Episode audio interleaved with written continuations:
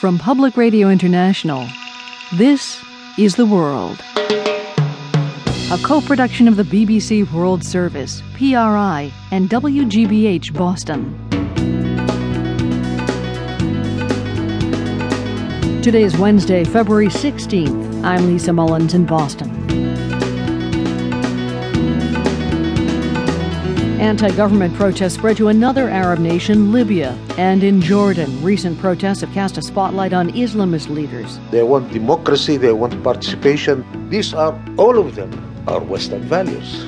Nobody should be scared. Also on the program today, travelers to Amsterdam discover a library in an unusual place. Normally in an airport, you consume objects. And here you can come consume culture and sort of enlighten yourself while you're traveling. First, today's news headlines. BBC News with David Legg. A top American official says Somali piracy is a far more professionally managed business than previously thought.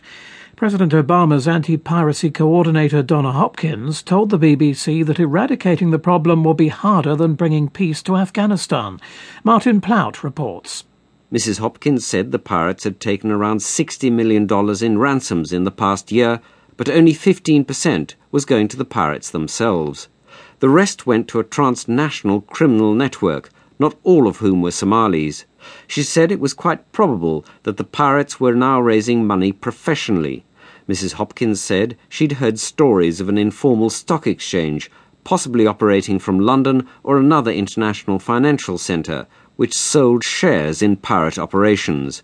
It was, in her view, also possible that the pirates were receiving intelligence on the most lucrative ships to seize from individuals working for international maritime organizations. A Somali pirate who attacked a US flagged ship in 2009 has been sentenced to 33 years in prison by a New York court. Abdulwali Abulkader Muse pleaded guilty to hijacking the Maersk Alabama container ship. Three of his accomplices died in the rescue operation. As protests spread across the Arab world, thousands of demonstrators in Bahrain have held a third day of anti government rallies in the capital, Manama. At least two people have been killed in demonstrations calling for political reform. Caroline Hawley reports. Anger today in Bahrain.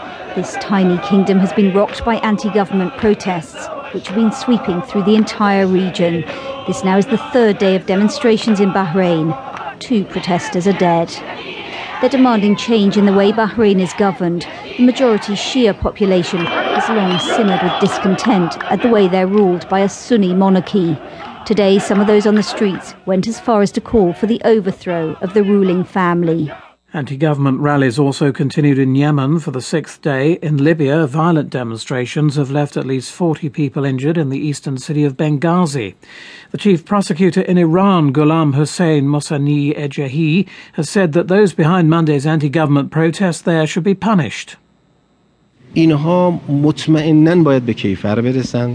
They should definitely be punished, especially the main perpetrators who invited the people for unrest, for creating insecurity and setting public and private properties on fire in the streets. This cannot be forgiven.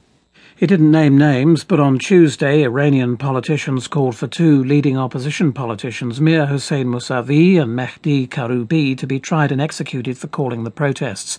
Two people have been killed since Monday. World News from the BBC. Israel has said that the Iranians are about to send two warships through the Suez Canal into the Mediterranean. The Israeli Foreign Minister Avigdor Lieberman called it a provocation that could not be ignored. He said the warships were heading for Syria, and this has not happened for many years. Long queues have formed at banks in Ivory Coast because customers fear a banking collapse as the confrontation continues over last year's presidential election. Standard Chartered has become the fourth bank this week to suspend its operations. Most cash machines in the main city Abidjan are closed and checks can't be cashed.